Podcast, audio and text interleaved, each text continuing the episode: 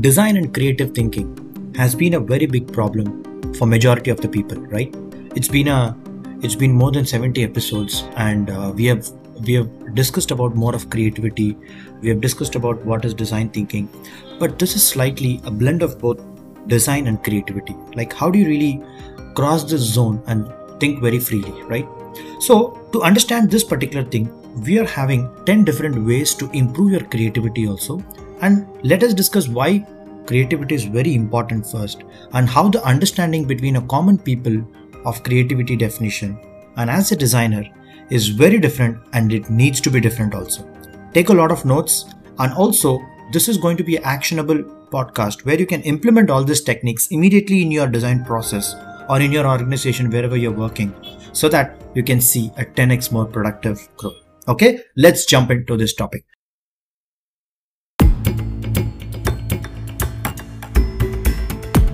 Welcome to this Design for Change podcast. Thank you for staying tuning in with me. And we have been journeying in this particular podcast for more than 70 episodes, which is like this is a 70 sec- 72nd episode. And I have a very happy news for you that I'm blessed with a girl baby, and my wife uh, just she uh, delivered the baby three days before, and both are in a perfect health. And I'm really happy and excited uh, to share this information across this community as well as uh, what you call a lot of things really are a little bit changing in the life when you have a baby with you right? When you're when you're really um, what you call stepping ahead into a new part of the life which is a father which is a, a very good experience for me a new user experience kind of a feel for me. And i just thought of sharing with you. And now today we are going to understand how design and thinking is very important. How design and thinking is really misunderstood by many designers even. Okay? Let, let's not talk about common designers common people because common people think creativity is something very different. But as a designer we need to understand it's all about how you structure your work how you structure your thinking how you really uh, go into the process of understanding the user needs right? So this particular podcast what happens is it's going to have the reality of what is creativity and what is personal growth. Okay. Because when it comes to this topic, people are wandering here and there. People don't know is there a particular workbook or is there a particular template or a guide which a one can use to become creative? There is no such guide. This particular podcast is going to give you 10 different ways you can think about, but that's not the only way, right? So to enhance your skills or to have a professional seeking experience or, or you need to become more creative in your mindset, this particular podcast is going to give you clarity for sure. So have each and every point noted down because 10 different elements can be de- applied in different different segments of a project. Okay. And when you're able to intersect with this, what happens is you'll be more innovative, you will be more creative. And what, what happens is definitely your design will be a success. Because when you're able to meet this it's going to be a master blaster. You cannot take only one element and apply and then you can tell like I'll be applying this for all of my design problems. No, it doesn't work that way. Okay. So the topic is exploring this creative thinking process and design thinking is not about aesthetics and design thinking or creativity is not only about focusing looks and feels. It's about incorporating the empathy, the ideas, the creativity, the process. So let's break that down. Design thinking involves empathization with the end user. What is the problem? How you can define that first, how you can ideate that, how you can make some prototypes and test it. This is a cyclic and iterative process which goes for a lot of refinements, right? That's why it's called human-centered approach. Why people follow human-centered approaches? The design needs to follow the needs of a user and the user is always human, right? So that's the point. So what happens is how one can really understand the user, the perspective of the audience to shape the define, to shape the design better. So this is an iterative process. We all know it. So let the let the uh, creativity flow. But the thing is, it needs to be more iterative. You should not expect like you are you will apply a process and you will get the solution and then you will go back. That it's not the case. Sometimes it will be one time iterative, two times, three times. Sometimes it will be even fifty times iterative to get a very good solution. It's fine to do that, and you need to be prepared as a designer in terms of that mindset. Okay. So the 10 different techniques, what I'm going to be explaining you is actually the first technique is mind mapping. Okay. So the whatever insights you're getting in this particular problem or you whenever you're ideating some solution, please make sure you write it down or you draw some maps. It could be very simple rough diagrams, sketches, and it's a visual representative aid for creating connections. What happens is when you're able to connect some uh, problem or maybe a different different solution or a different different thought process what you're having, first of all you need to map it. The reason why it is called mind map is it is actually popularized by Tony Buzan. Okay, it's a, it's a visual tool which actually helps organize your thoughts.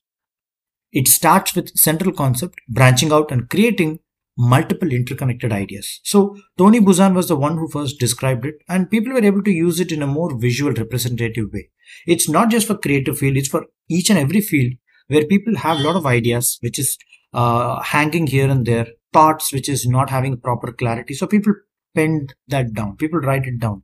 People draw some small sketches or put some boxes or put some circles or even rough figures to connect that. So what happens is when you're able to make that connection, more creative ideas will pop up. More creative gaps will be bridged. More clear thought ideas will form. I'm pasting you in the resources column, guys, in this podcast. Okay, you can go to Tony Buzan's official website and try to find how you can create your own mind map. It's a very simple tool. You can go to that website and do it. Okay, so do not worry.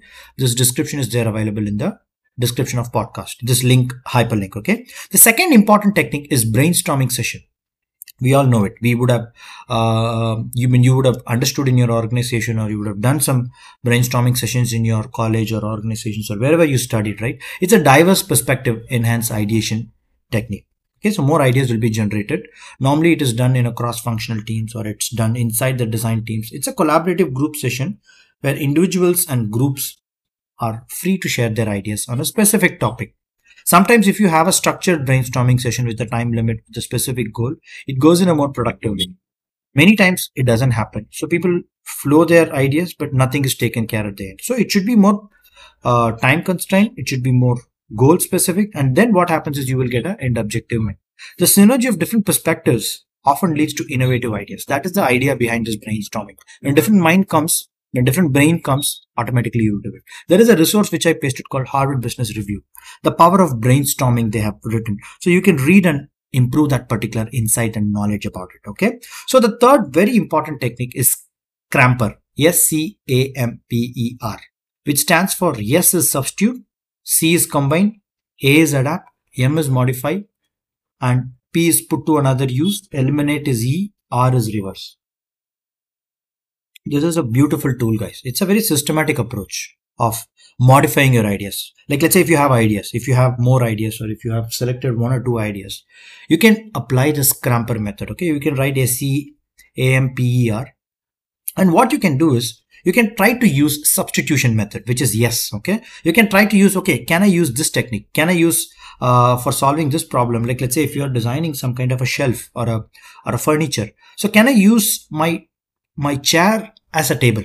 That's called substitution, right? Or can I use my table as a chair?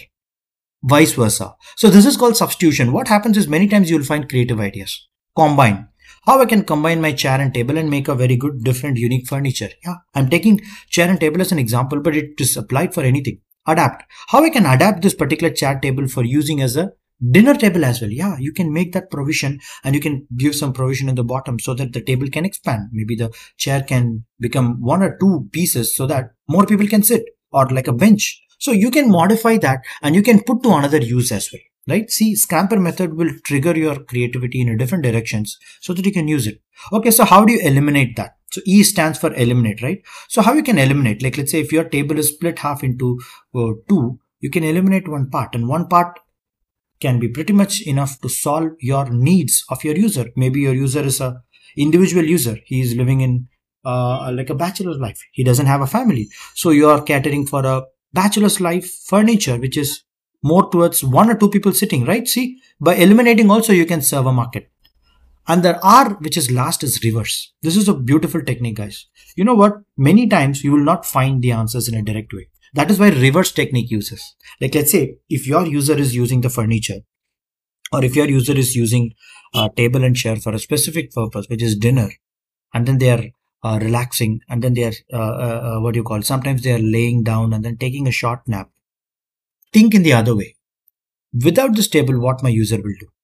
Or maybe my user is using this for a different purpose. Like let's say, uh, if you, if you completely ulta this table, or maybe if you completely reverse this table, what will happen?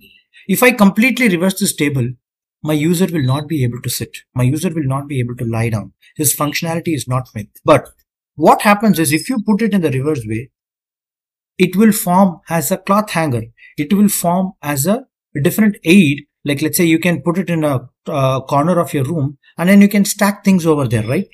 Yeah, when you when you reverse the table, you can stack a lot of things. Like let's say if you are putting a uh, storage room or if you're putting any kind of a waste uh, storage room or maybe if you are using a uh, multiple boxes as a stack in storage you can ulta this table and you can put a lot of boxes on top of it right? Okay of course that's not the real purpose of buying that product but something else will emerge at the end. You don't have to necessarily use your table as a, a storage shelf but you can design a storage in the form of table which can become altogether a different product solving different needs solving different market it could be. Sometimes it can even solve your customer problem also. So the reverse technique works majority of the time. And I purposefully use this guys. This is a beautiful technique. A lot of people don't use their uh, neurons or the brain pattern to think in this way. This is a big problem. When you're able to rewire yourself to think in a reverse way, you tend to become more creative using your proportionality in a different way, right? So I've taken an example of a table but you can use this technique for anything literally anything if you're designing a mouse if you're designing a, a car if you're designing a mic or if you're designing any kind of a product even a digital product you can use this reverse technique to think how you can really stretch it this is the uh, technique which is called scamper s-c-a-m-p-e-r I've pasted some mind maps and technique for scamper tools in the description. You can use that for thinking. Okay. Slightly I've gone deeper because this third ideation technique scamper is a very beautiful important technique the fourth important creative ideation is six thinking hats this is very good empathy tool this was first uh, designed by edward de bono and I pasted his official website link also. You can use six thinking hat. So the six thinking hat, what normally happens is it gives you a different perspective. It gives you well-rounded ideas. You know what six thinking hat method develops? Some metaphorical thinking. Some like, let's say it will foster your creativity in a more different way. It's like wearing different different hats. Like let's say if you are having a different emotion, or if you're having a different kind of a mindset, or if you're having one different idea, but how you can really think for different users. Like let's say I'll tell you the different hats. Okay, like let's say a white hat. Maybe six uh, six hats we'll have. We'll have a white hat. So think about facts. Think about stats. Think about data okay and how you can use this for your research? How you can use this for your ideas okay? Red color hat. Let's go for the second hat which is feelings. Think about how your user will really hunch this how they will feel how they will intuitively think about judge or prejudice this product. Green hat third hat which is creativity. How you can bring more creative to your ideas? Fourth is positivity yellow color. You can use optimal design. You can use a very pessimistic optimistic kind of a design. Fifth is analysis. How you can use your stat data analysis and needs of a user and analyze that and synthesize more effectively to manage the process better. And each hat, when you wear it, guys, you need to think like that guy. That is the point of using this. If you are not able to, uh, what you call, think in this way, it's not good to follow this technique because this whole idea of following this particular hat is if you wear a hat of positivity or a creativity or a feelings or a fact, you need to think like that way only then only this technique will make a lot of sense for you okay? And you can use judgment hand which is a black color. Spot the difficulties find the dangers question the real uh, need of this thing. Be a critical guy and check the feasibility of how it can really help the people. And when you do this guys what happens is many times you will find a rational ideology behind your concepts. You will not be biased and you will be more open and receptive towards others ideas as well. This is the most powerful technique when you use it. Many big organizations and design thinking studios use this six thinking hats okay? The fifth idea which i would say is forced connection. So linking unrelated concepts like for novel ideas. So what happens is encourage this encourages combination of unrelated concepts into generating something fresh ideas. This is actually a, uh, what do you call this challenge individually individually uh, breaks down a kind of conventional thinking. Like let's say if somebody is thinking very conventional they're not able to uh, think out of the thing. So this kind of a forced connection will discover more innovative patterns more innovative way of solving this problem. You know what? Ideo uses this technique forced connection which is called ideo u. I pasted the link you can check out that. Because many times we'll be rigid. That is why we need to little bit force ourselves out of the system to find more creative ideas. And the sixth technique is some of the funniest one. Worst possible idea. So this encourages thinking beyond conventional limits. Many people will be biased and many people will not be confident. Many people will be a little bit scared also, right?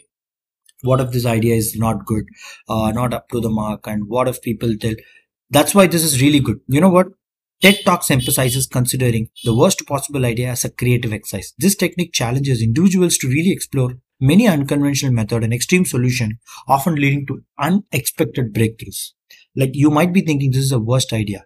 You know what? When you take that worst idea and put it in a board and ask the team to brainstorm and ideate it, a lot of beautiful creative ideas will come. But on the first go, it will not sound like a good idea. This is the power of using this technique, guys. Okay, utilize this. There is a good TED talk which is I put the resource here. You can watch it out. That worst possible idea technique. Okay. The seventh is reverse thinking. We have slightly discovered this reverse thinking in Scramper way, but let me take it a little deeper flipping your problems to find alternative solution. Same like I told you for table as a ulta table for storing some devices, storing some exercise. Or even you can use the legs of your table to even exercise. You can use that as a pull up or push up bar. So it could be like that. It could be alternatively thinking in a reverse way. So that reverse thinking involves reversing the problem statement to uncover a very different perspective, a very new innovative thought process which encourages out of box thinking. I posted a link called creativity post. You can use that.